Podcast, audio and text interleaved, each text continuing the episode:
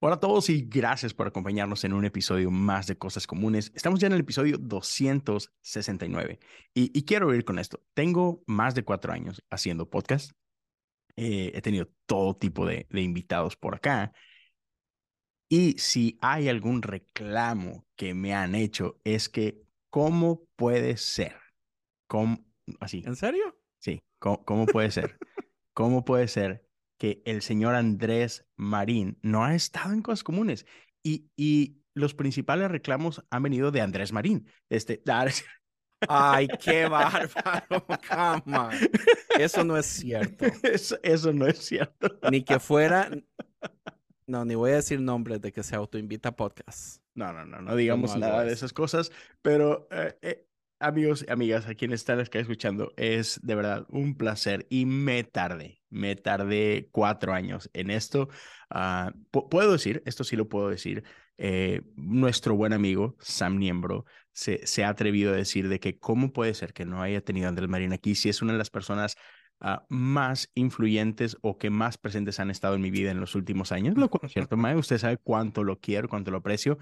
Ya lo he tenido antes. Sí, como amistad. Sí. Porque claro, somos extremadamente amigos, por más de que sí, en este formato de podcast siempre peleemos y parezca que yo odio a Leo y Leo me odia. No, somos súper amigos. Pero influencia de amistad es un poquito diferente también a influencia en general. Y yo entiendo que uno al podcast invita a gente que lo influye especialmente su podcast, ¿verdad? Que es... Ajá. Es así que usted procura tener invitados de gente así importante, sí, y todo eso. Digamos, yo nunca esperaba que usted me invitara a Cosas Comunes y yo estaba tranquilo con eso. Claro, porque te he tenido antes, pero grabamos con el pajarito en la mano un par de veces, si no me equivoco. Que fue una pelea también. Sí, claro, como debe ser, ¿verdad? Como debe ser. Y bueno, y yo he tenido el gusto, el placer de estar con usted tanto en Conciencia, como dice así, y... Pero sí, nunca lo había tenido aquí en Cosas Comunes y Mae, usted sabe otra vez, para la gente que esté por allá, usted sabe que lo quiero muchísimo, es un gran amigo, alguien que le aprecio bastante, igual para su esposa si está escuchando eso, espero que ya haya pasado aquello de... Qué bárbaro. Ella decía, ¿cómo se tiran ustedes, verdad? Pero nada, es puro amor, es puro amor. Sí. Pero... mi esposa tiene un ala 9 muy fuerte, ajá, entonces ella es súper defensora.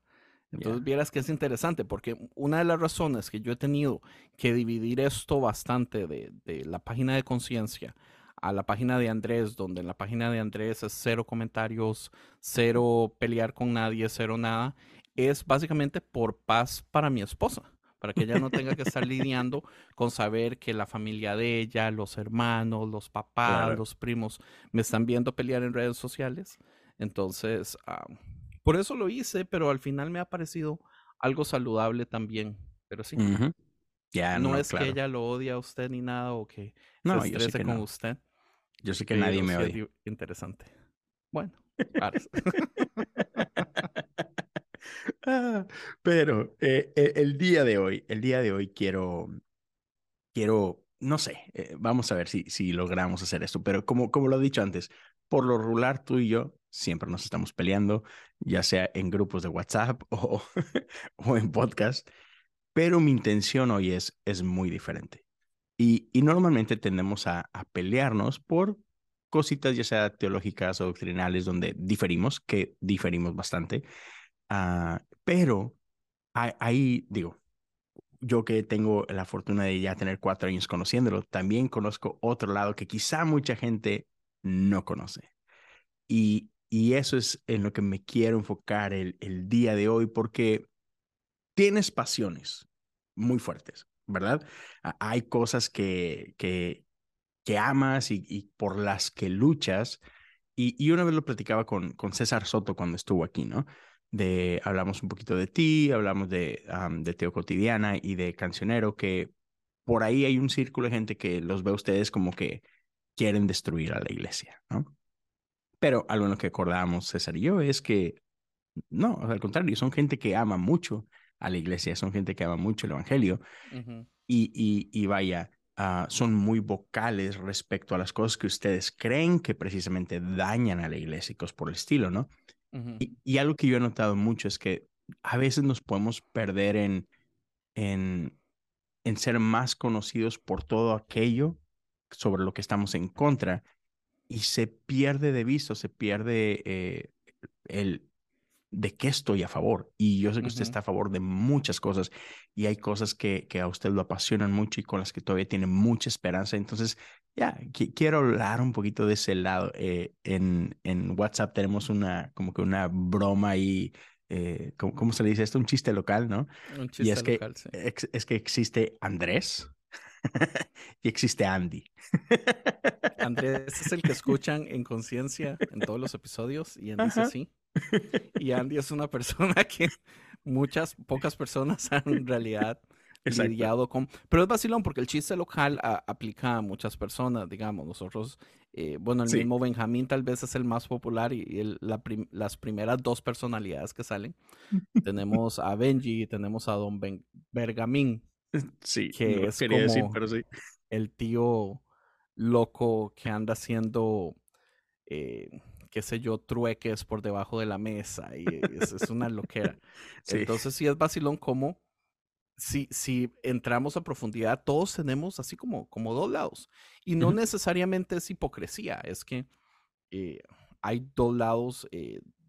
O sea, como todo es gris, entonces es fácil que uno, cuando empieza a indagar, se da cuenta que una persona no es la caricatura que uno se hace. Exacto. O el modo que uno a veces, por mal gusto, empieza a ver a alguien, sino que hay muchas profundidades, y esas profundidades los llevan a uno a diferentes lugares. Y es que es mucho más fácil hacer una caricatura de alguien, porque nos permite enojarnos con esa persona, atacar a esa persona, porque es simple, ¿no?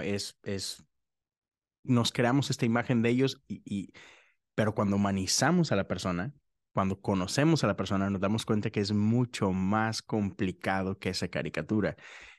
Y es ahí donde se nos cae esta cosa, ¿no? Y creo que eso es muy bueno. Creo que eso es necesario, el entender que detrás del personaje, detrás de la persona que está en Twitter, detrás de la voz en un podcast, lo que sea, hay una persona que es muy complicada, ¿no? Que tiene cosas buenas, cosas malas, que es padre, que es hermano, que es hijo, que es tío, que es, ¿sabes? Muchas facetas, ¿no? Y bueno, hoy como tarjeta de Pokémon, conjuro a Andy, no a Andrés. Y yo voy a tratar, prometo hacer lo mejor que pueda para que Andy se quede en todo el episodio. Yo creo que es interesante porque, digamos, una de las cosas que yo he notado en mí es que, aunque yo he estado en iglesia toda mi vida y he estado en diferentes posiciones de liderazgo toda mi vida, nunca he sido como parte del clero, aunque sí por muchos años fui parte de la familia porque era el esposo de mi prima, el pastor. Y después, cuando llegó a otra iglesia, el esposo de mi tía adoptada, que era la mejor amiga de mi mamá, pero yo le llamaba tía, era el pastor. Entonces, era muy cerca, estaba muy cerca de la familia pastoral usualmente, y agarraba ciertos beneficios sin agarrarlos todos, ¿verdad? Y cuando llego a otras iglesias, usualmente entre los grupos de amistad, los pastores usualmente nos adoptaron varias veces entre su grupo cercano de amigos. Entonces, he estado muy cerca toda la vida. Pero nunca he ejercido como para que después de casi 8 años haciendo un podcast de religión y hablando de iglesia y todo eso, yo a veces me pongo a pensar, ¿por qué yo invertí esto? ¿Por qué estoy invirtiendo yo mi vida en esto? Si a mí no me sirve para nada, no hay un beneficio, no estoy ganando dinero, no es que estoy viviendo de esto. Entonces es muy extraño. Yo hablaba con David la vez pasada y David me decía que él dejó de leer libros cristianos un tiempo para enfocarse más en psicología y en superación personal y todo eso. Y aunque le gustan, hace poco decidió leerse otro de religión y dice que él sintió algo que no había sentido antes, todo ese tiempo que no había leído religión. Y él se enojaba consigo mismo y decía, ¿por qué yo no puedo sentir esto con los otros libros que ahorita estoy volviendo a sentir con la religión? Entonces es muy extraño. O sea, sí hay una pasión ahí por estos temas, por la iglesia, no como institución, sino como comunidad. Entonces, digamos, ahí vienen muchas de mis peleas usualmente. Otras cosas que yo he tenido que hacer que ahorita en este punto a veces cuando lo mencionan en el grupo de memelas es así como, eso suena excusa después de tanto tiempo de conocernos, pero es como un mecanismo de defensa que yo siempre he tenido que hacer, que es como yo nunca he estado en posiciones de liderazgo donde mi voz es importante, he estado en posiciones de liderazgo donde mis hechos son importantes, pero no mi voz. Entonces, con esto del podcast, con esto de los grupos de WhatsApp, que en el grupo de podcasters, que en el grupo de construcción, yo siempre he utilizado un truco que es hacer opiniones extremas para generar una conversación y ya después adentro de la conversación se dan cuenta que, bueno, esta opinión tan extrema de Andrés en realidad no es tan extrema. Cuando conversamos es relativamente muy pegada a lo que todos piensan o al suelo, ¿verdad? La realidad. Pero como método como de pesca, de lograr hacer que mi voz se escuche, entonces usualmente tengo esta maña de decir cosas muy, muy fuertes, muy extremas, que ya cuando llegamos a poder explicarlo no son así. O sea, sí son un poco, ¿verdad? Pero no tan extremas como se oyen al principio. Claro, entonces yo he pecado de eso mucho tiempo.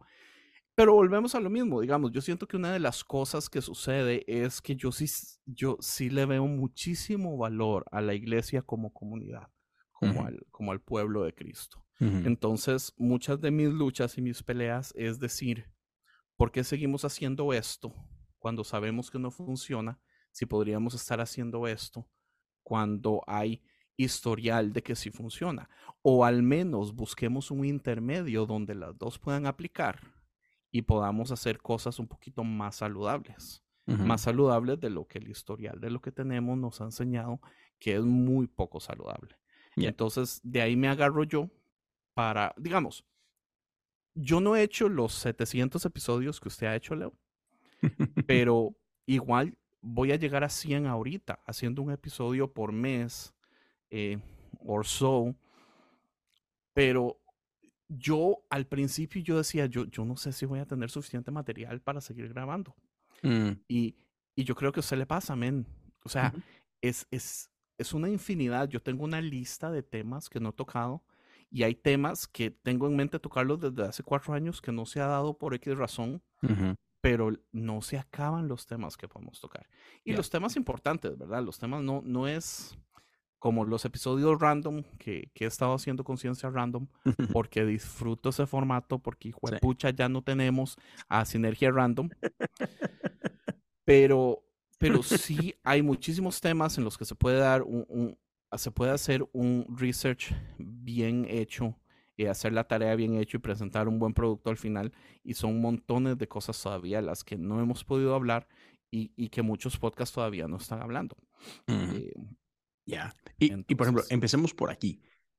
Y bueno, de entrada, gracias por esto, pero una de tus pasiones es precisamente esto, el podcasting, ¿no? Sé que tú tienes ya muchos años haciéndolo. Y digo, para quien no conozca a Andrés o que nunca lo había escuchado, lo que sea, Andrés está detrás de una página, de una, no sé cómo llamarlo, de una comunidad que es Podcast Cristianos en Español, ¿no? Y de hecho, así fue como yo conocí a Andrés. O sea, yo cuando comencé a hacer podcast, de alguna forma, no sé cómo, pero me topé con esa cuenta en Instagram, si no me equivoco. Y ahí por primera vez de que, oye, acabo de hacer un podcast, ¿cómo le puedo hacer para que, sabes? Porque tú pues, promocionas podcast, ¿no? Constantemente. Y ahí fue nuestro punto de conexión. Ahí empezó todo esto, ¿no? Y entonces, digo, tienes muchísimos años y eres parte de esta comunidad. Yo sé que fue idea original de Isaac, pero realmente tú eres el motor detrás de esto. Y entonces platícame un poquito, ¿por qué es tan importante para ti el podcast en general? Sí. Uy, esta es una de mis pasiones. Yo siento que una de las cosas que la iglesia ha estado haciendo por mucho tiempo es dividiendo a las personas en clero y laicos, ¿verdad? Y es como el famoso 1% de Estados Unidos, tal vez no 1%, pero digamos un 5% de personas que trabajan para la iglesia y tienen activamente voz y su voz es escuchada por todos y se espera que no solo sea escuchada, sino que sea respetada. Uh-huh. Al punto es que a veces se utiliza la Biblia para decir es que el pastor está más conectado con Dios y usted no puede ponerse a cuestionar al pastor porque eso es darle cabida a Satanás y bla, bla, bla. Para mí el podcasting es una de las herramientas que nos fue dada por la tecnología, en donde ahora personas que en el formato de iglesia o creyentes que no necesariamente merecían tener voz, ahora pueden tener voz. Ahora, esto es un gran debate, ¿verdad? Uh-huh. Porque el debate es, están estas, o sea, ¿tienen las personas la capacidad para tener una voz? Uh-huh. Están las personas, ¿se les ha dado el permiso, digamos, adentro de un liderazgo para tener voz? Uh-huh. Recuerdo muchísimo tiempo un post que me enojó muchísimo de Emerson, uh-huh, diciendo que la razón que él no tenía podcast es porque él no estaba preparado todavía, porque era una gran responsabilidad y él creía que todos los que tenían podcast ahorita no deberían tenerlos y yo qué sé qué, y a mí me encabronó mucho. Uh-huh. Pero una de las cosas, y es vacilón, porque a mí me sorprendió mucho, Leo, verlo a usted con el libro de Abuelita Theology. ¿Cómo se llama la chica? Armas es el apellido. Sí, mira, aquí lo tengo. Déjame, porque lo tengo en mi librería rápido de aquí de iBooks. No, de iBooks. Uh-huh. Se llama Abuelita Faith. Yeah, Abuelita Cat Armas. Cat Armas, sí. Ese libro habla mucho acerca de esto mismo que yo he estado pensando por años, y es que todas las personas tienen cosas que decir y cosas de valor. Y usted no aprende solamente de las personas que se supone que tiene que aprender. Muchísimas veces usted aprende de las personas que ni siquiera se imagina que le van a enseñar algo. A veces es la persona de la cual usted quiere menos aprender, usted viene y aprende algo. Uh-huh. Para mí es increíble porque, bueno, yo soy adicto a los podcasts, man, y yo escucho podcast y yo a veces voy y busco por temas y agarro un podcast random que nunca he escuchado en mi vida, pero el tema me parece importante. Me pasa mucho haciendo research, ¿verdad? Uh-huh. Qué sé yo, vamos a hablar de teología de proceso en conciencia. Entonces fui y busqué teología de proceso y me salieron montones de episodios de muchos podcasts. Entonces, random podcasts que ponía para tratar de hacer mi research, uh-huh, y aprender y todo eso.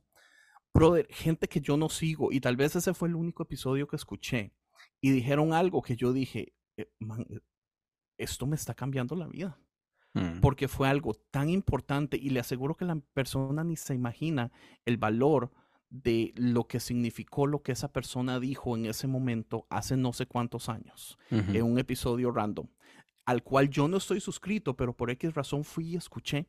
Entonces, para mí, la posibilidad de que los humanos tengamos esta capacidad de comunicación y de retroalimentación es tan valiosa. Por eso yo pierdo bastante tiempo quejándome acerca del sistema eclesiástico de la predicación, y yo digo, le falta algo. No solamente sentarse a escuchar a una persona. O sea, ocupamos ver cómo hacemos integrar la conversación y la retroalimentación. Uh-huh. Las universidades no funcionan así. El colegio sí, las universidades no. ¿Qué formatos podríamos buscar? Ahorita están muy de moda los paneles en iglesias más progresistas en Estados Unidos, donde uh-huh, se toma un tema, son 4 personas en sillones hablando de eso, pero es una conversación donde si usted dice algo que a mí no me parece, yo puedo decirlo. Pero lo interesante es que eso sucede en la cabeza de las personas, y las personas siempre están pensando, digamos, una de las razones que los podcasts de conversación son tan llamativos es porque hay una facilidad tan grande para el oyente de meterse adentro del grupo de la conversación. Y muchísimas veces cuando alguien dice algo y el oyente dice, oiga, pero esto no es así, y después otro invitado dice, oiga, pero esto no es así, con la misma razón que el oyente estaba escuchando, conectan. Sí, pero no solo conectan, es la retención, la psicología de cuánto se retiene una conversación a diferencia de cuánto retengo yo de una exposición. Uh-huh. Entonces, el podcasting vino a abrir esto.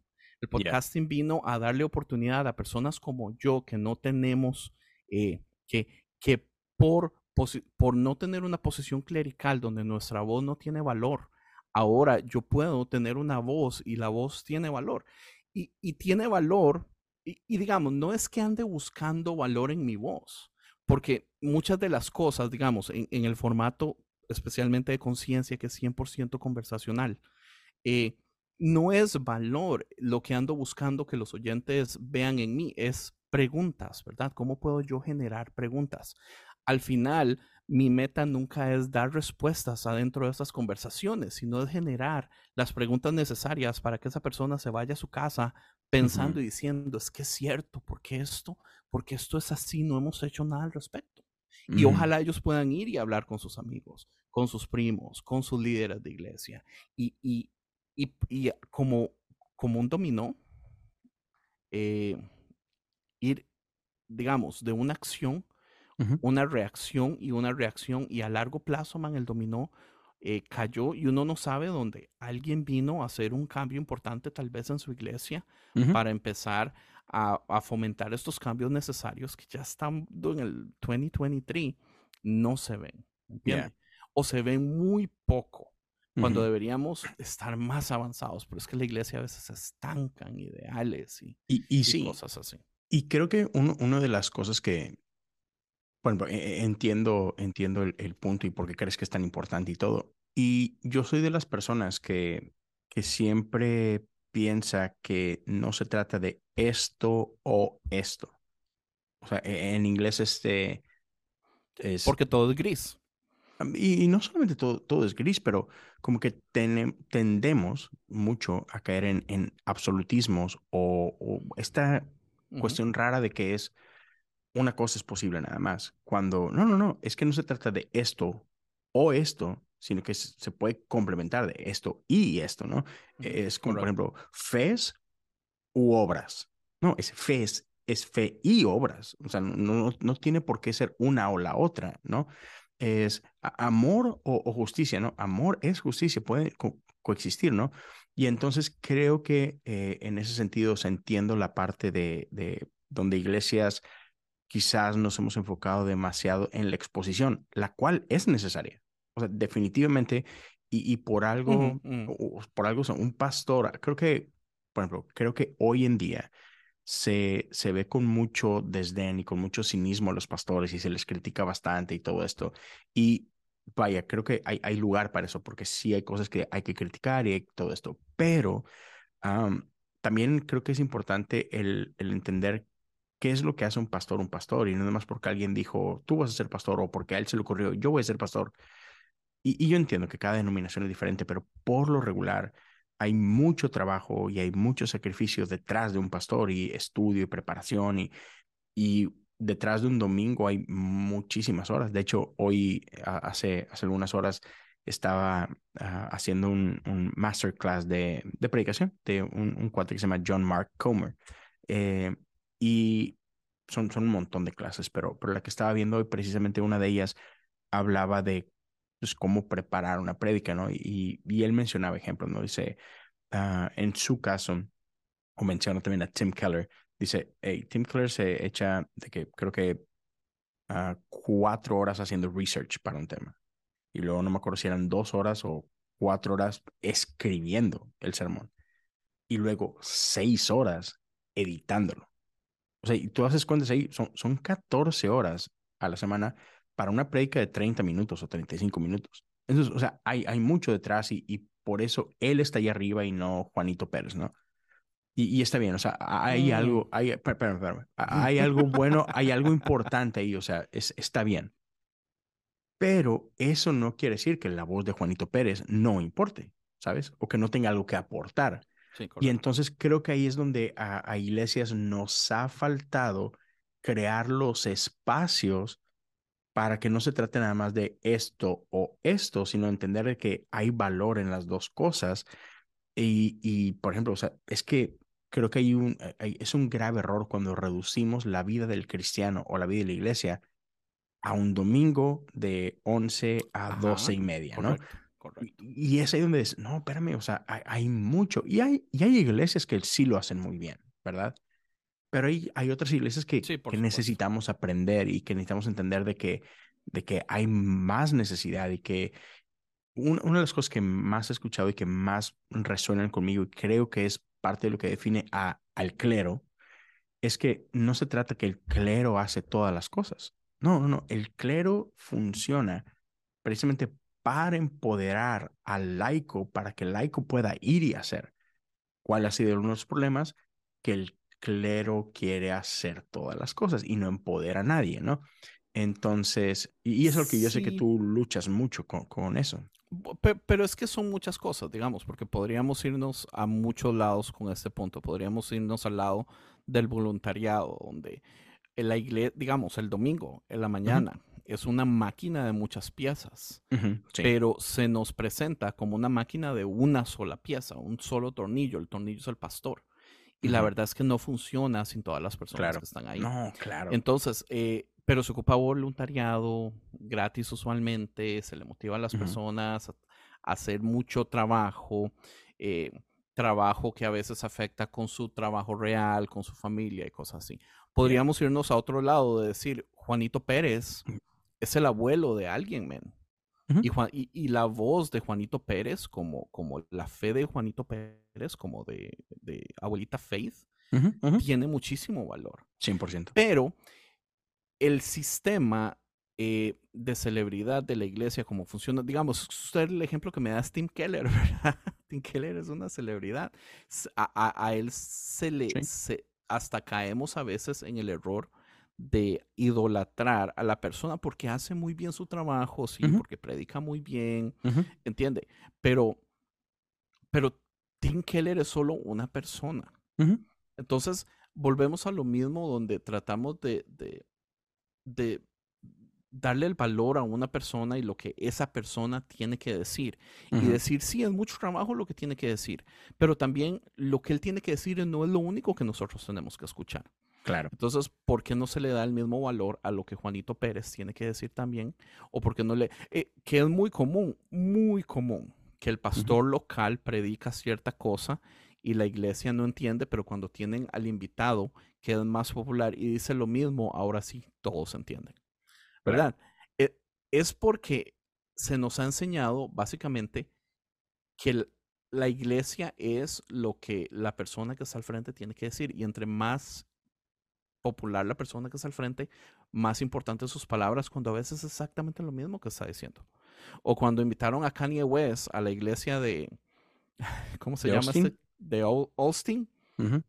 Que le gritaban, le aplaudían, y usted escucha eso y uno dice, no dijo nada. ¿Entiende?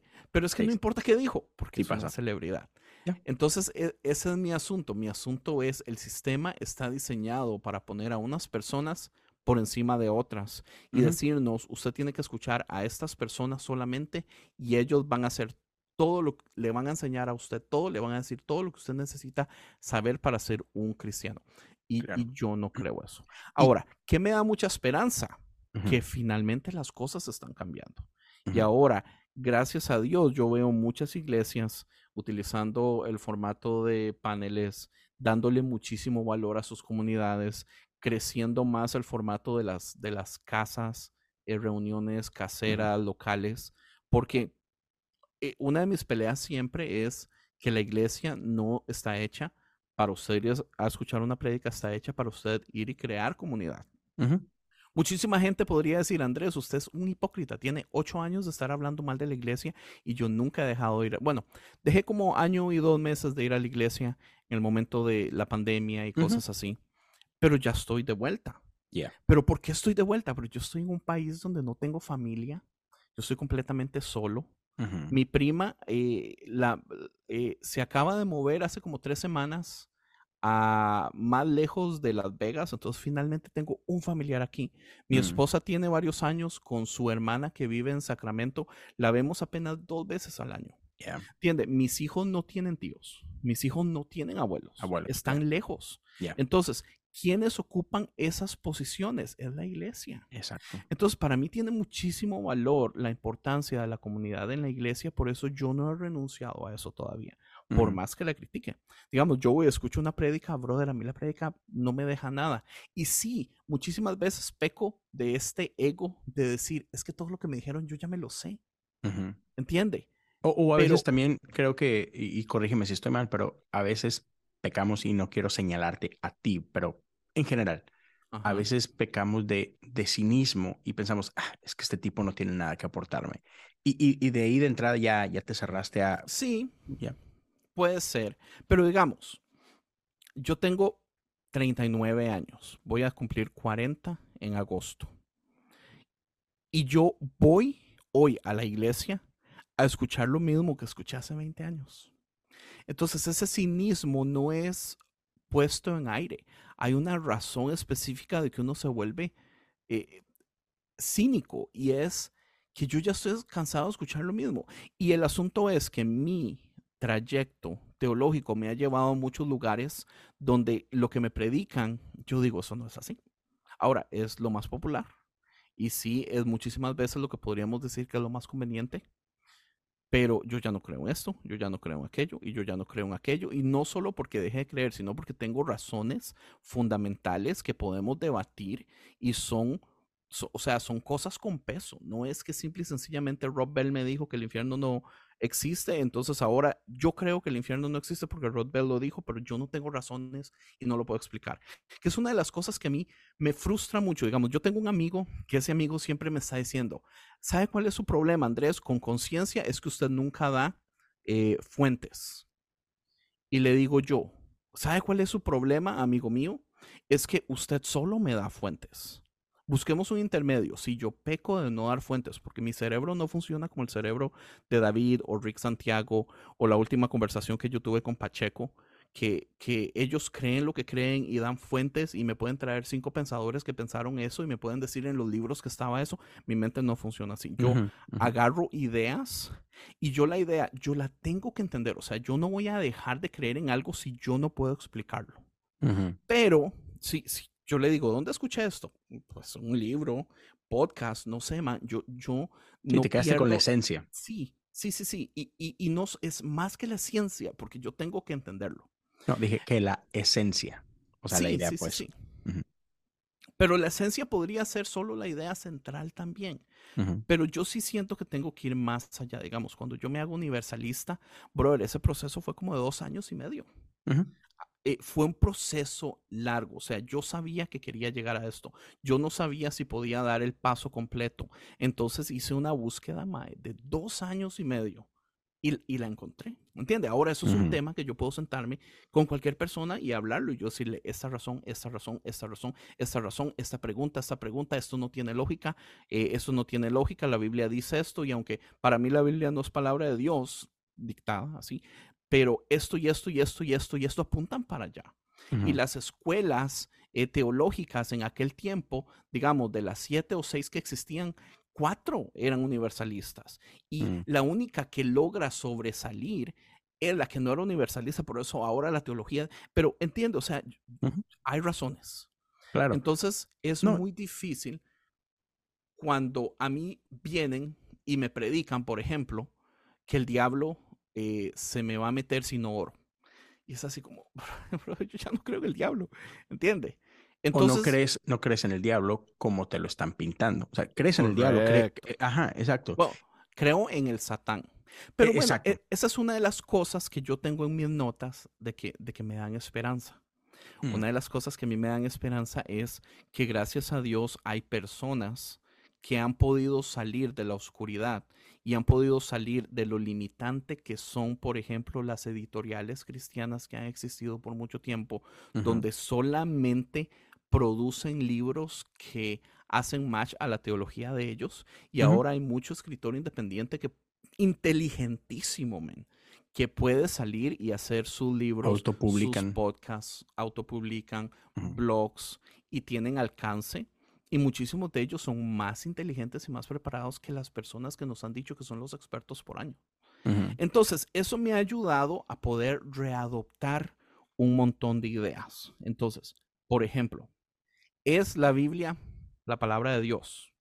Bueno, depende de lo que digamos la palabra de Dios, pero si vamos a hablar de que es inerrante, tal vez no. Pero si es inspirada, ahí sí. Yeah. Pero entonces, ¿qué significa inspirado para mí? Entonces yo yo puedo ahora agarrar una idea y reabrazarla porque ahora la reentiendo de ese modo. Mm. Del mismo modo, digamos que yo a mi esposa le escribo canciones y ella me inspira a escribir canciones, pero las canciones las escribo yo. Para mí la Biblia como un libro tiene muchísimo valor porque es inspirada por el amor que las personas le tenían a Dios o lo que ellos estaban tratando de entender de Dios. Entonces, no es que la tengo que tirar a la basura, ¿verdad? Es que ahora fácilmente puedo llegar y decir, tiene valor y sí es inspirada, pero ahora significa diferente. Uh-huh. Ahora podríamos hablar de otra cosa, por ejemplo, como la resurrección de Cristo. ¿Resucitó Jesús, sí o no? Uh-huh. Yo en ese momento le puedo decir, no sé. Si literalmente él de muerto pasó a la vida. Pero ¿qué abrazo yo de esto? Que yo puedo ser la resurrección de Cristo.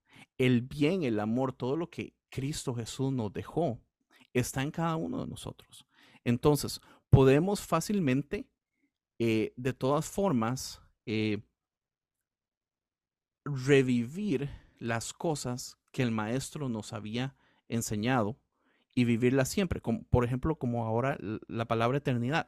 Para mí la palabra eternidad ya no es vivir en el cielo eternamente, en un mundo de nubecitas. Es ahora que mis actos tengan impacto a las futuras generaciones. Entonces, ¿qué estoy haciendo yo por el bien del mundo? Uh-huh. Por ejemplo, digamos, yo ahora no voy a evangelizar a las personas de que si se mueren se van a ir al infierno. ¿Entiende? Pero yo sí evangelizo. La diferencia es que ahora yo hablo de la plenitud de la vida. Y yo digo, yo entendiendo ahora que Jesús y que Dios me ama y quiere lo mejor de mí y quiere que yo tenga una vida plena. O sea, qué bonito es vivir sabiendo que lo que yo hago tiene impacto eterno. Entonces puedo vivir trabajando toda mi vida sin pensar en lo que le estoy haciendo a las otras personas, o puedo vivir pensando que cada uno de mis actos tiene repercusiones para los demás, especialmente para las personas que yo amo. Uh-huh. ¿Entiende? Ahora, Satanás, yo ya no creo en el diablo como una persona existente que tiene cachos, cola, o como una persona normal, como también me decían antes, que es una persona inmortal, pero vive en Dubái y después se va a vivir a Japón. No. Ahora yo creo en el Satán, y el Satán es la capacidad que yo como humano tengo para hacer el mal. Ahora, yo tengo que vivir tomando decisiones que busquen una justicia universal y para las personas más necesitadas. Para mí eso es expandir el reino. Uh-huh. Ahora, yo estoy en la capacidad siempre de ser o el Satán y ser un interruptor de la expansión del reino. La palabra Satán significa... enemigo. Adversario. Uh-huh. Yo puedo ser un adversario de la expansión o puedo ser un Cristo y ayudar a la expansión. ¿Entiende? Este tipo de cosas, o sea, por eso es que yo no puedo renunciar al cristianismo. Uh-huh. Porque todo eso está abrazado de la idea de Jesús el Cristo. Uh-huh. Y es Jesús el único Cristo, somos todos nosotros Cristos, tenemos nosotros la capacidad de ser Cristos a veces. Han existido más Cristos acerca de Jesús. Tal vez sí, tal vez no importa. Pero todo esto viene arraigado de la raíz de Jesús el Cristo. Entonces, no tengo yo por qué renunciar a una idea tan básica y la sigo abrazando. Todo esto me da esperanza. Me da esperanza porque más gente está leyendo esos libros, más gente está escuchando esos podcasts, más gente está pudiendo salir de muchas iglesias tóxicas donde limitan su vida a vivir espiritualidades activas adentro de cuatro paredes, no necesariamente adentro de una iglesia completamente, sino de la limitación que muchas iglesias, tristemente, que a veces no es ni culpa de ellos, pero cometen. Pero uh-huh. ¿Por qué no es culpa de ellos? Porque es que hay muy mala educación, ¿entiende?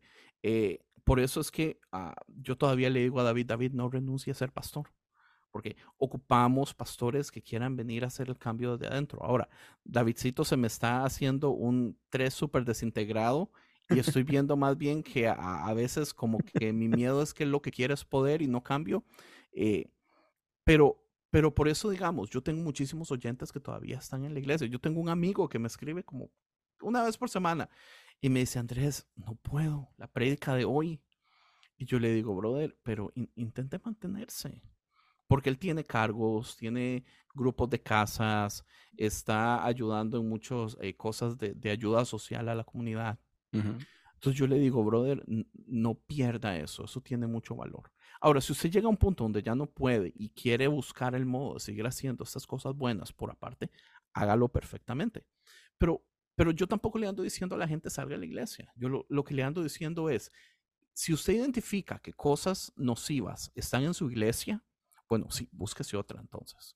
Ahora, si usted quiere darse un ¿cómo se dice? Un sabático de iglesia por un par de años, año y medio, también hágalo, no tiene nada malo. La pandemia nos vino a enseñar que la iglesia no era necesaria para muchísimas personas. Usted si no iba a la iglesia creía que se le caía el mundo.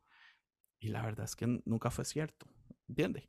Ahora, uh-huh. Lo que sí nos afectó montones fue la comunidad. Y ahora tenemos comunidades virtuales y todo eso, y hay mucho valor en ellas, digamos. Yo en este momento, yo siento que tengo más amigos virtuales que no virtuales. Con la confianza que, digamos, que usted y yo, Leo, nos tenemos. Uh-huh. Mis amigos antes, que yo ya no veo tanto porque ya no estoy yendo a mi otra iglesia.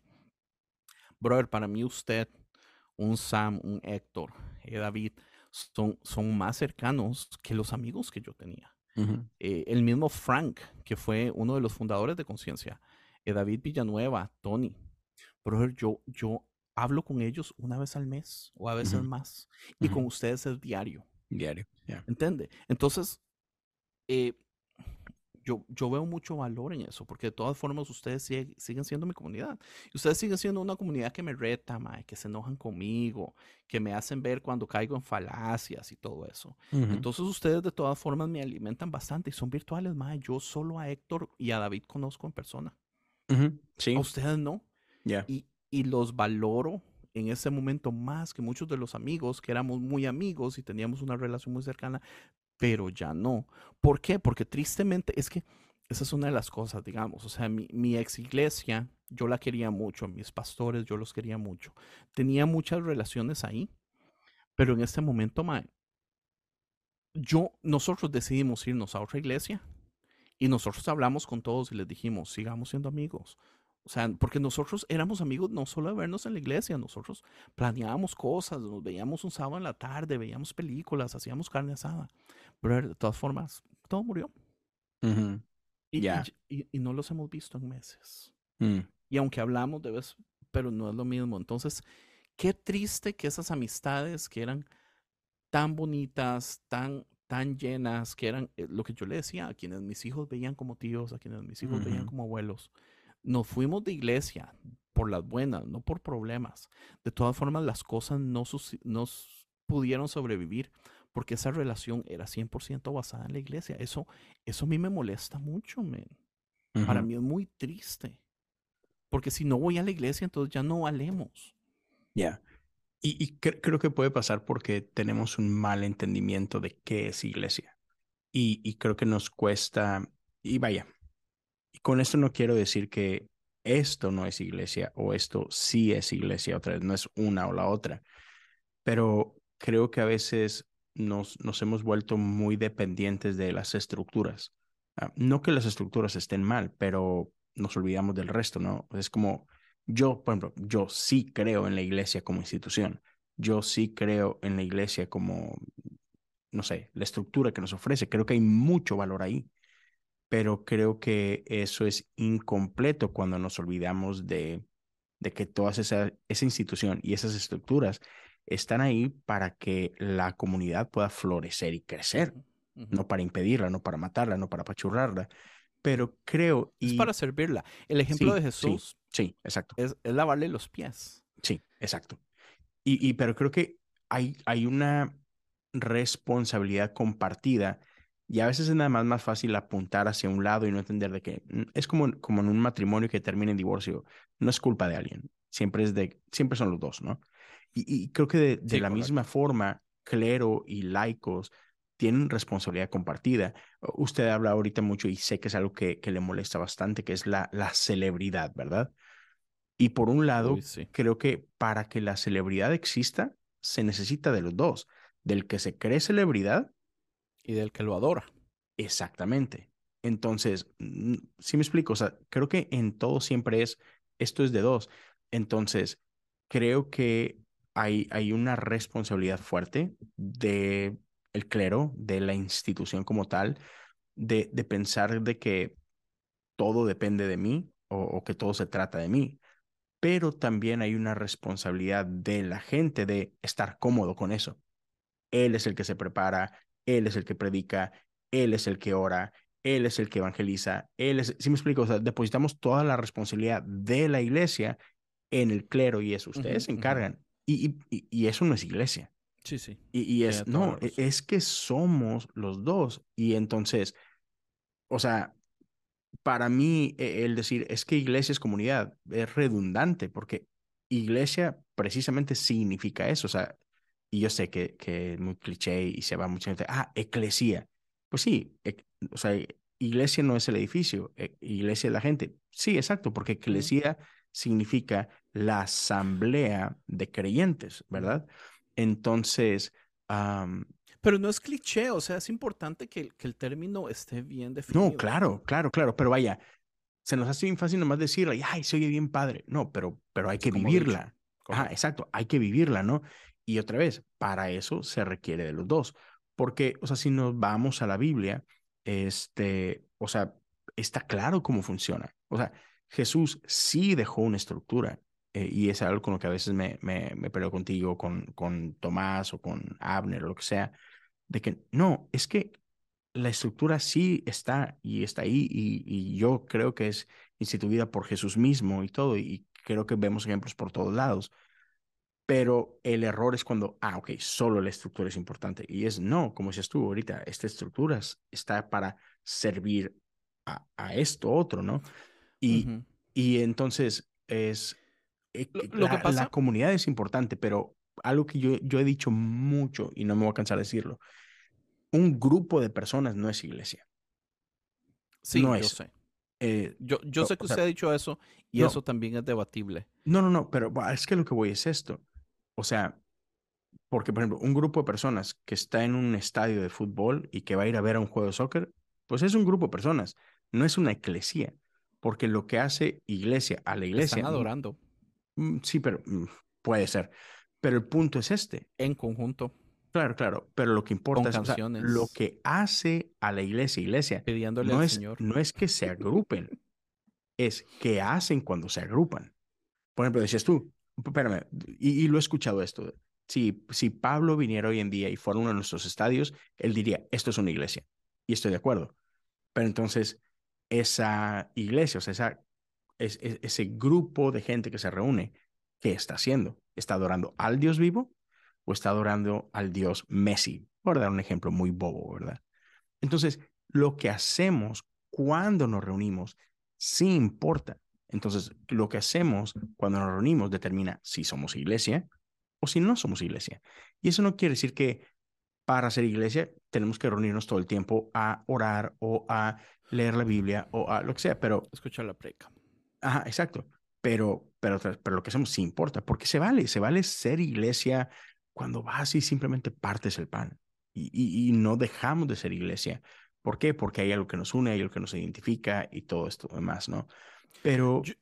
Yo entiendo a lo que se refiere, Leo. Y su analogía tiene un poco de valor. La del matrimonio. Porque... pero solo en parte. Porque yo siento que hay una gran diferencia en donde yo no puedo verla como una relación de matrimonio. Yo más bien la veo como una relación de padre e hijo. Porque puede ser. Si es matrimonio, los dos son adultos, los dos tienen experiencia de vida, los dos están en la madurez de poder tomar decisiones y basar esas decisiones en lo que ellos creen que es lo más correcto. El problema que yo veo en su analogía es que el clero está, o sea, el clero se alimenta y se educa para enseñar. Y mi queja es que yo creo que el trabajo de educación a los laicos no lo hacen correctamente. Entonces, llegamos a un punto donde el clero está tan adulto, tan lleno, tan maduro, tan entendido, y los laicos no han crecido por años. Entonces, esperar que los laicos hagan las cosas correctas es casi esperar como que mi hija de 6 años actúe como mi esposa. Hay una gran diferencia por la falta de educación. Y una de las quejas, algo muy común que escucharán en el podcast de Conciencia, es que usualmente muchos de estos problemas ocurren por la falta de educación, desde problemas políticos hasta problemas sociales, hasta problemas teológicos. Usualmente es falta de educación. Ahora, una cosa es educar y otra cosa es adoctrinar, ¿verdad? Yo siento que la iglesia hace un muy buen trabajo de adoctrinamiento, pero no un muy buen trabajo de educación, porque una de las cosas que vemos que la iglesia no hace muy bien, por ejemplo, es crear criterio crítico, opinión crítica.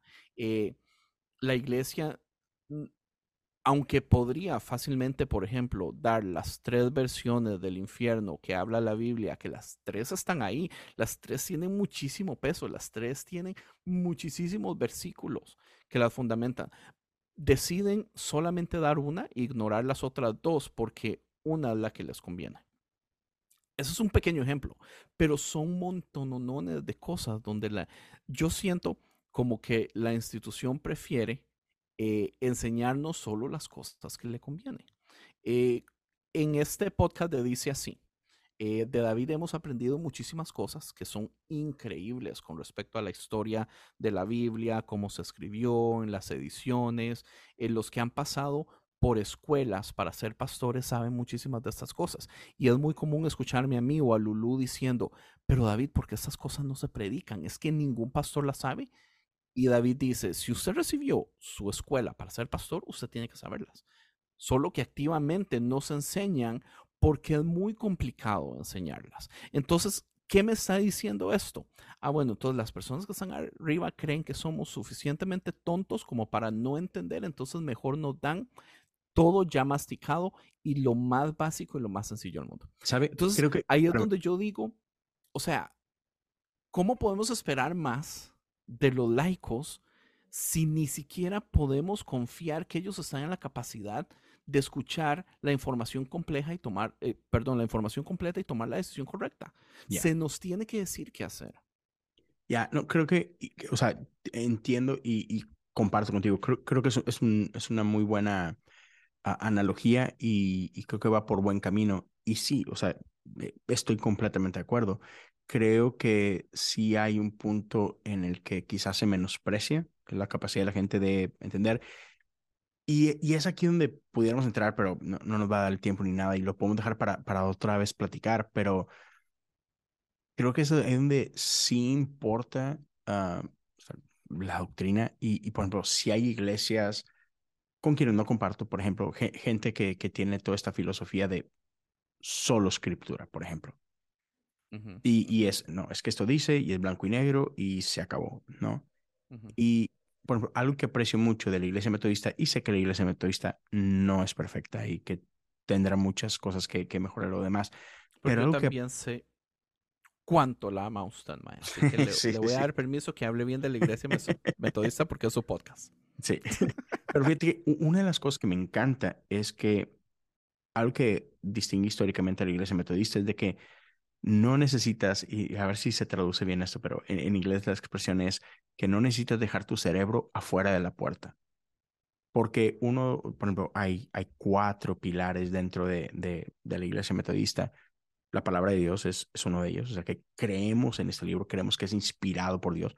No creemos que es inerrante, pero creemos que es inspirado y que contiene, ¿verdad? Y que nos conecta a Jesús y que nos alumbra a Jesús. Entonces, la Biblia está ahí, pero no es lo único. También creemos en el valor de la tradición, por ejemplo. Creemos en el valor de la experiencia personal y creemos en el valor de la razón. Y Wesley junto con otros grandes pensadores metodistas siempre han empujado a eso de que no se trata de creer ciegamente. No, podemos venir con nuestras dudas, podemos venir con nuestras preguntas, podemos venir con nuestra razón y tratar de hacer sentido a esto y yo aplaudo eso, a mí me encanta esa parte. Pero vuelvo a esta parte donde ahorita hablabas tú de la predicación y es que siempre escucho lo mismo, y Y creo que no necesariamente está mal. Y, por ejemplo, creo que hay muchas cosas de las que hablabas ahorita que le preguntarán a David, es que ¿por qué no se habla de esto, David? Es que ¿por qué no se habla de esto? Quizás es porque no tienen lugar en una predicación, pero es parte del error. Creer que solo necesitamos escuchar predicación. Exacto. Eso es como creer que tú puedes crecer de niño a viejo comiendo solamente french fries. Uh-huh. Te vas a morir. Correcto. Te vas a morir, ¿verdad? O comiendo solo zanahorias. No.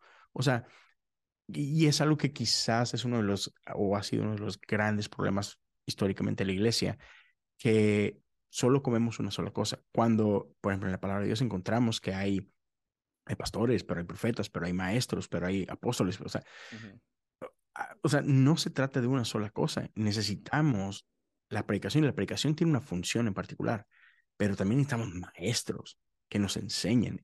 Pero, y aquí es donde repito la parte de lo compartido. Hay iglesias que tienen un cuerpo de trabajo muy pobre, y es domingos, tenemos servicio, 1 hora o 2 horas o lo que sea, y aquí te esperamos y se acabó. No ofrece nada más. Y eso es, otra vez, creo que es muy pobre. ¿Y qué culpa tiene la gente? Pues es todo lo que conoces, todo lo que sabe. Como es tú, correcto. Pues, ¿qué más puedes esperar de ellos, no? Perfecto. También conozco iglesias increíbles que te ofrecen un montón de cosas, que no nada más se trata del domingo, que tienen grupos en casa, que tienen grupos de estudio, que tienen su propio como que escuela de liderazgo o escuela de Biblia o lo que sea, y que encima de eso tienen... otras clínicas, o no sé cómo les llamen, pero sí, donde te hablan de sociología y te hablan de teología y de filosofía, o sea, y que, me explico, y hay gente que aprovecha eso y se alimenta de todo, y hay gente que dice, me voy a quedar a ver Netflix. Y pues bueno, otra vez, ahí es donde sí existe responsabilidad compartida, pero es de todo, o sea, hay iglesias que lo hacen muy bien, hay iglesias que no lo hacen muy bien, pero sí creo que eso es muy necesario, donde... Hay mucha información y hay mucho que aprender y... Bueno, usted sabe que es una de las cosas que me da esperanza es la información. Porque yo siento que lo que está sucediendo ahorita es que muchas iglesias están teniendo que ver forzadas a crear más cosas porque las personas cuando van al domingo y lo del domingo no les llena, tienen una semana entera para escuchar podcasts, para leer libros, para leer blogs, para ver videos de YouTube y están aprendiendo más por afuera que de adentro de la iglesia. Entonces la iglesia tiene que decir, vamos a hacer algo, nos estamos quedando atrás. Pasa con política, ¿verdad? Usted va y escucha a su pastor 1 hora el domingo o 45 minutos el domingo, pero la mayoría de cristianos en Estados Unidos, especialmente en el sur, van y escuchan Fox News 24 horas al día. Entonces, ¿quiénes son los pastores realmente? ¿Será el pastor de la iglesia o será Tucker Carlson, verdad? Hablando de teorías de conspiración que están tratando de hacer que el enero 6 fue solamente turistas. ¿Entiendes? Entonces es un gran problema. Las iglesias, y a mí no me importa que reaccionen porque no les queda de otra. La iglesia ha hecho eso por años. La iglesia le encanta hacer un cambio fundamental por obligación, estancarse 40, 50 años y después, como la sociedad evolucionó, ahora le toca obligado hacer otro cambio para ponerse al día y usualmente lo que hace es estancarse de nuevo por otros 20, 30 años. ¿Entiendes? No me importa cómo cambie, con que cambie. Uh-huh. O sea, yo pienso que las cosas, es muy difícil, especialmente porque la mayoría de personas en el clero son personas adultas. El cambio toma tiempo. Las generaciones nuevas son completamente diferentes, brother. Inclusivas, no ven razas, les es más fácil amar, tienen un llamado muy fuerte por los problemas sociales de la comunidad. Es increíble, ma. Yo estoy impresionado de ver a los jóvenes de este tiempo. ¿Entiende? Eso a mí me da muchísima esperanza. Uh-huh. La iglesia puede cambiar, pero el problema es que muchísimas de las organizaciones eclesiales tienen concilios y presidentes y CEOs que son personas muy mayores, muy adultas, que le tienen pánico al cambio. Entonces, ¿qué tenemos que hacer? Esperar a que las nuevas generaciones y las viejas empiecen a ir, porque se empiezan a morir, y nuevas empiezan a tomar sus posiciones y las cosas van a cambiar. Sí, muchos van a decir, ese Satanás metiéndose en la iglesia. Pero, sorry, es progreso, ¿entiende? O sea, o la iglesia o cambia o se muere. Y usualmente, cuando se ve obligada a cambiar, cambia. Entonces, eso me trae mucha esperanza. Sí, hay muy mala educación. El problema de la educación pocas veces es culpa del alumno. La mayoría de las veces es culpa del maestro, pero también es generacional. No es culpa del maestro que enseñe mal si el maestro tuvo un mal maestro. Claro. ¿Entiende? Entonces tenemos que empezar y ver el problema de raíz. Aquí es donde viene mucha de mis pasiones de este tipo de cosas. O sea, yo amo la iglesia porque veo el valor en ella, pero me frustra donde está estancada. Yo creo que puede cambiar y le tengo fe a las nuevas generaciones. Entonces, ¿cómo puedo yo invertir tiempo motivando, creando, apuntando a pensadores, a escritores, a podcasts, a ideas? Bueno, una de las razones que yo me hago conciencia es porque yo escucho docenas de podcasts en inglés y yo digo, ¿habrán podcasts en español hablando de estos temas? Y me voy y abro la lista de podcasts en español y sí, hay muchísimos predicando, que es lo común, ¿verdad? Me pongo el micrófono, hablo por 20, 30 minutos, digo una palabra bonita, digo unos versículos. Y digo yo, pero los temas de los podcasts que yo amo, que me están volando la cabeza, en español no existen. Entonces, entre mis amigos hacemos conciencia y lo que decimos es, bueno, agarremos estas ideas que estamos escuchando en inglés, que parece que nadie las tiene en español. Ahora, ya cuando abro el podcast y empiezo a conocer podcasters y abro la página de Podcast Cristiano, me doy cuenta que sí hay muchas personas ya con esas ideas en Latinoamérica y me alegra montones. Pero, brother, muchos de esos podcasts o pensadores o blogueros en aquellos tiempos, estoy hablando del 2015, man, no tenía mucho reach. ¿Entiendes? Sí. Entonces yo digo, ¿cómo puedo ayudar para que muchas de estas personas tengan mejor alcance? Entonces de ahí sale este asunto. Entonces sí, ma, es una pasión rara, es una pasión extraña. Yo sí siento que es más basada por amor que por odio, aunque a veces parece que es por odio, pero es porque yo le veo tanto valor a la iglesia que quiero verla haciéndolo correctamente. No que yo sepa cuál es el correctamente, pero por lo menos que salgamos de estas cuatro paredes donde nos da miedo el cambio. O sea, mi meta no es que se haga como yo quiera. Mi meta es que no nos dé miedo hacer preguntas, qué es lo que tenemos que hacer después. Y es un camino. O sea, es un proceso largo, toma tiempo, mucho tiempo. Y creo que eso es lo bueno. Y ya estamos acá por cerrar hoy. Me encantaría volverlo a hacer, pero creo que es bueno. Siento que a veces esto falta, ¿no? De que es muy fácil pelearnos y nada más, ¿sabes? Es divertido incluso pero siento yo que es necesario diálogos así, con respeto, tranquilo, chido, porque algo que a mí me desespera es cuando... Y siento que me desespera mucho porque yo era así. Creo que en el pasado yo, y a lo mejor todavía hay rasgos de estos en mí que espero que sigan cambiando, pero creo que es muy común que las personas pensamos que tenemos la razón siempre. Que lo que yo creo es lo que está bien y todos los demás que no creen como yo están mal, ¿verdad? Y es muy fácil encontrar eso en Twitter, por ejemplo, o en Facebook también, donde, y es algo que tuiteé de esto hace poquito, ayer o antier, esta parte nada más de que, man, es que en serio, no necesitamos tirar basura a otros que no creen como yo. Y yo decía, hey, se vale creer lo que crees, está perfecto, man. Celébralo, disfrútalo, siéntete orgulloso de lo que crees. Pero creo que eso no nos da derecho de basurear a otros porque creen diferente a nosotros. Y eso, o sea, siento que no hay amor en eso. El sentir que tengo la necesidad de ir a humillar a otro porque piensa diferente a mí, eso no es como Jesús. Entonces, otra vez, cree lo que crees. Está chido, está perfecto. Pero creo que creceríamos mucho simplemente partir de dar el beneficio de la duda a las demás personas, de reconocer que no lo creo todo, que hoy creo esto y me siento bien con ello, pero hey, quién sabe. Y entender de que Dios es tan grande y es tan misterioso y es tan... que es muy, no sé, ridículo pensar que ya, yo sí lo descifré, ¿sabes? Así es. Y esta es la forma. Y es como yo creo, no como los demás. Entonces, ir por ahí con un poquito más de gracia, de humildad, de hey, podemos dialogar y creo que definitivamente es más lo que nos une que lo que nos divide. Es más lo que tenemos en común que lo que no tenemos en común.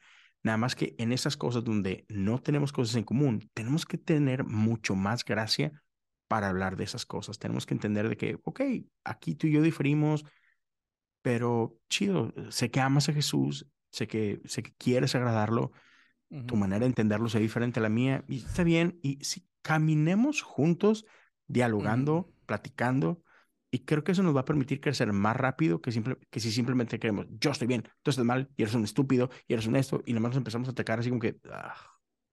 Hay un libro de un sociólogo, si no me equivoco, que se llama Jonathan Haidt, que se llama The Coddling of the American Mind, y habla acerca de cómo una de las cosas que ha estado sucediendo es que las personas se están protegiendo a sí mismos y ellos mismos buscando cómo crear los echo chambers. Por mucho tiempo los echo chambers, la gente se metía en echo chambers sin saber que se estaban metiendo en echo chambers, pero era una reacción a crear relaciones en el internet, en Facebook, cosas así. Ahora la gente los está buscando y los está creando, lo cual yo creo que es muy malo. Otra cosa que dijo Richard Rohr que me encantó es que las personas que más nos frustran usualmente son las personas que se parecen más a nosotros en nuestro peor momento. Entonces, para mí Twitter, yo hasta la fecha yo creo que no entiendo a Twitter. Yo siento que me gusta mucho crear conversaciones cuando en mis posts, y por eso es que ustedes no me ven a mí peleando con gente en sus páginas. A mí me gusta cuando, digamos, yo tiro un post y me dicen algo, y a ese algo yo le voy a dar toda mi atención porque esa persona vino a mí. Entonces yo voy a hablar con ellos, les voy a decir y voy a pelearme y voy a debatir y aquí allá y todo eso. Eso es uno de los truquitos que yo he aprendido, ir a meterme, qué sé yo, a la página de San Pedro para decirle que es un idiota. Tal vez el post que puso me parece una idiotez, pero no veo lógica en eso. Ahora, si alguien viene a mí, le doy toda mi atención. Pero es difícil porque estamos en un tiempo donde yo pienso que la misma iglesia nos ha enseñado a que tenemos que protegernos del mundo. Entonces la gente muy metida en esto no está dispuesta a tener estas conversaciones. Entonces, por eso yo pienso que muchos de estos podcasts que están saliendo, digamos, cuando usted invita, yo pienso que cuando usted invita gente, súper valioso, porque las conversaciones que mucha gente tiene miedo de tener, al menos las puede ir y escucharlas. Usted invita a gente con la que usted no piensa. O sea, muchísimo valor, porque esas conversaciones las deberían estar teniendo todos, pero no las tienen. Ahora, conforme más ven que personas hacen este tipo de cosas, tal vez más miedo se les va a quitar a ellos poder enfrentarlas. Pero digamos, una de las cosas que yo tengo que hacer con mi familia, con invitados, con muchos de mis amigos y todo, es que yo estas cosas, por amor a mi esposa, como decía al principio, muchas de estas cosas yo no las hablo. Claro. Digamos, en mi iglesia, en la otra iglesia, donde salíamos, donde hacíamos carne asadas y los cumpleaños y los días festivos, éramos todos juntos, más yo esos temas yo no los podía tocar. Para preservar la paz. Porque a mis amigos les frustraba. Y yo deseaba hablarlos. Una de las razones que yo amo el podcasting es porque para mí es un release. Yo no tengo que decir las cosas que pienso delante de mis amigos porque tengo un podcast donde puedo ir a decirlo. Entonces es un balance mental, para mi salud mental increíble. Y, Y pero decir, es necesario creo que esas conversaciones empiecen a suceder entre las personas. Claro, pero y en una parte creo que eso es algo lleno de amor de su parte, porque, o sea, hay gente que no está listo para oír ciertas cosas, no es su tiempo, lo que sea, y el respetar eso, eso es, hey, te amo tanto que sí. no voy a traer esto que igual, que creo que es importante, pero te va a lastimar y mejor me reservo al espacio correcto, al tiempo correcto, y luego lo podemos hablar, ¿no? Sí. Pero no queriendo imponer y meterla así por a la fuerza en la garganta. Esto digamos, tienes que creer. Yo sí preferiría que la conversación siempre salga. Y que si la persona reacciona de un modo donde, oh, no quiero saber, entonces ahí les doy gracias. Uh-huh. El asunto es que yo siento que lo que está sucediendo ahora, que es muy común, me está sucediendo a mí y a muchas personas, es que la conversación no se puede tocar del todo. Por como el clima uh-huh. de las cosas están, digamos, políticamente. Yep. Antes, por ejemplo, yo podía decir, yo estoy en contra de Trump y no me gustan sus pólizas con la gente. Ahorita no se puede. Yep. Porque en el momento que usted dice algo, la gente va a reaccionar. Entonces, es una combinación de todo. Sí, exacto. Hay que leer el político. Sí, pero no debería ser, honestamente. Yo creo que todas las conversaciones deberían salir al aire. Y cuando usted ve que alguien no está listo, entonces en ese caso ya usted dice, ok, por gracia, voy a ceder, no hay problema. Pero en este momento es que no se puede. No, y eso me frustra. Pero fíjese, y termino con esto. Creo que eso es algo importante de entender iglesia como esto, como comunidad. Porque es ahí, sí, o sea, usted no puede llegar con una persona en Starbucks y nada más empezar, escuchó que habló de Trump y llegar a decirle, no, Trump está. Hey, es un extraño, ¿qué estás haciendo invadiendo mi espacio? Sí. Pero en comunidad, con gente que amas. Pero eso es como un ataque también. Usted podría con una persona en Starbucks simple y sencillamente hablar de cosas y después de un momento a otro entramos en política y entonces yo ya lo digo lo que pienso y él dice lo que piensa y entonces ya podríamos tener pero ahí hubo una conversación previa que llevó ahí, ¿verdad? Pero lo que digo es de que en comunidad, con la gente que amas, con la que vives el día a día, la semana a semana, debería de poder haber esa confianza, decir, oye, quería hablar de esto, ¿qué piensas de tararara? Y porque hay amistad, porque hay unidad, porque hay amor, la persona podría en confianza decirte, y ¿sabes qué? Preferiría no hablar de esto ahorita. Oh, okay. Nos pasa todos los días a nosotros en los grupos. Sí, claro.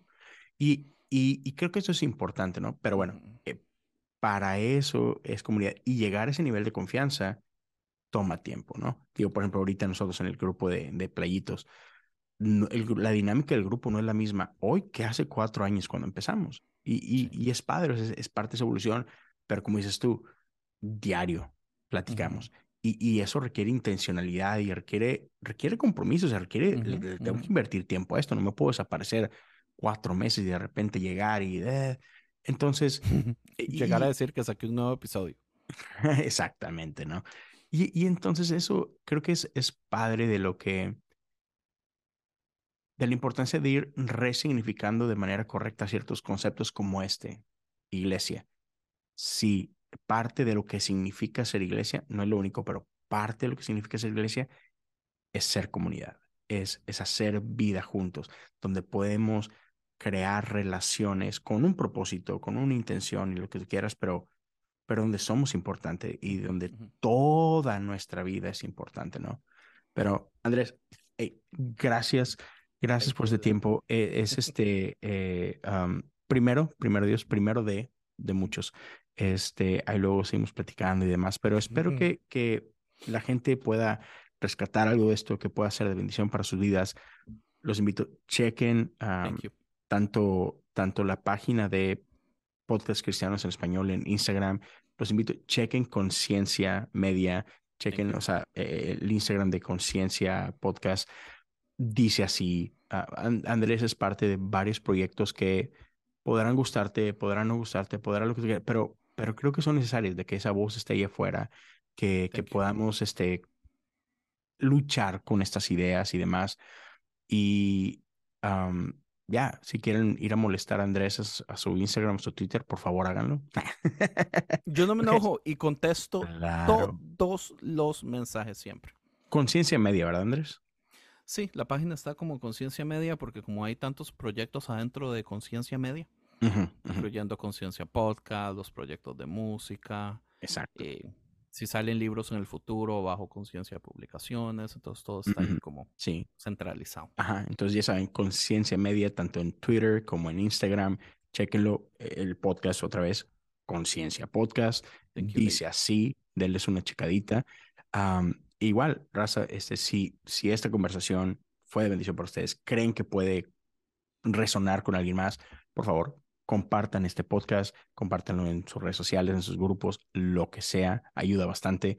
Si estás viendo esto en YouTube o en Facebook, hey, compártelo, deja algún comentario, qué es lo que tú piensas de esto, qué son cosas importantes para ti, que a ti te siguen dando esperanza de la iglesia, independientemente de dónde estás en tu camino de fe.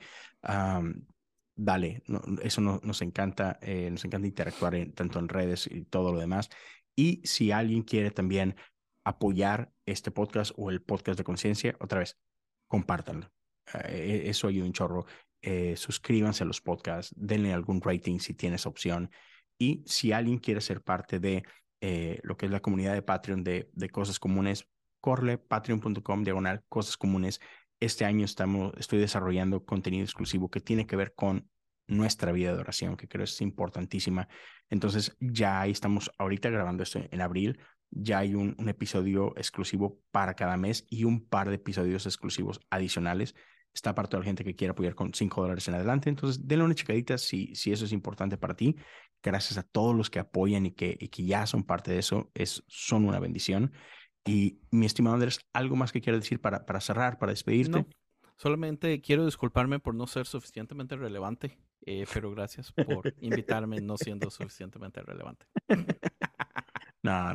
Ya sabes cuánto significas. Leo solo celebridades al podcast. Es que es lo que... Lo molestamos porque decimos, es que Leo ocupa cierto mínimo de follows en Instagram para ser invitado. Entonces, 100%. Por eso usted me invitó la semana pasada y, yo se lo juro que usted estaba bromeando. Yo dije, Leo, deje molestar. Pero sí, no. Pero eso es muy interesante, man. Qué bueno, me da gusto. Y ojalá. Y espero que me haya portado bien. Sí, espero que Andy se haya mantenido. No. El episodio. No puedo felicitarte lo suficiente. Estoy orgullosísimo de ti. Tu esposa debe estar el doblemente orgullosa hoy que cualquier otro día. dile que te llevaste palmas el día de hoy. Listo. Thank you, mae. Pues gracias a todos. Cuídense mucho y nos escuchamos la siguiente semana. Dios los bendiga. Pura vida.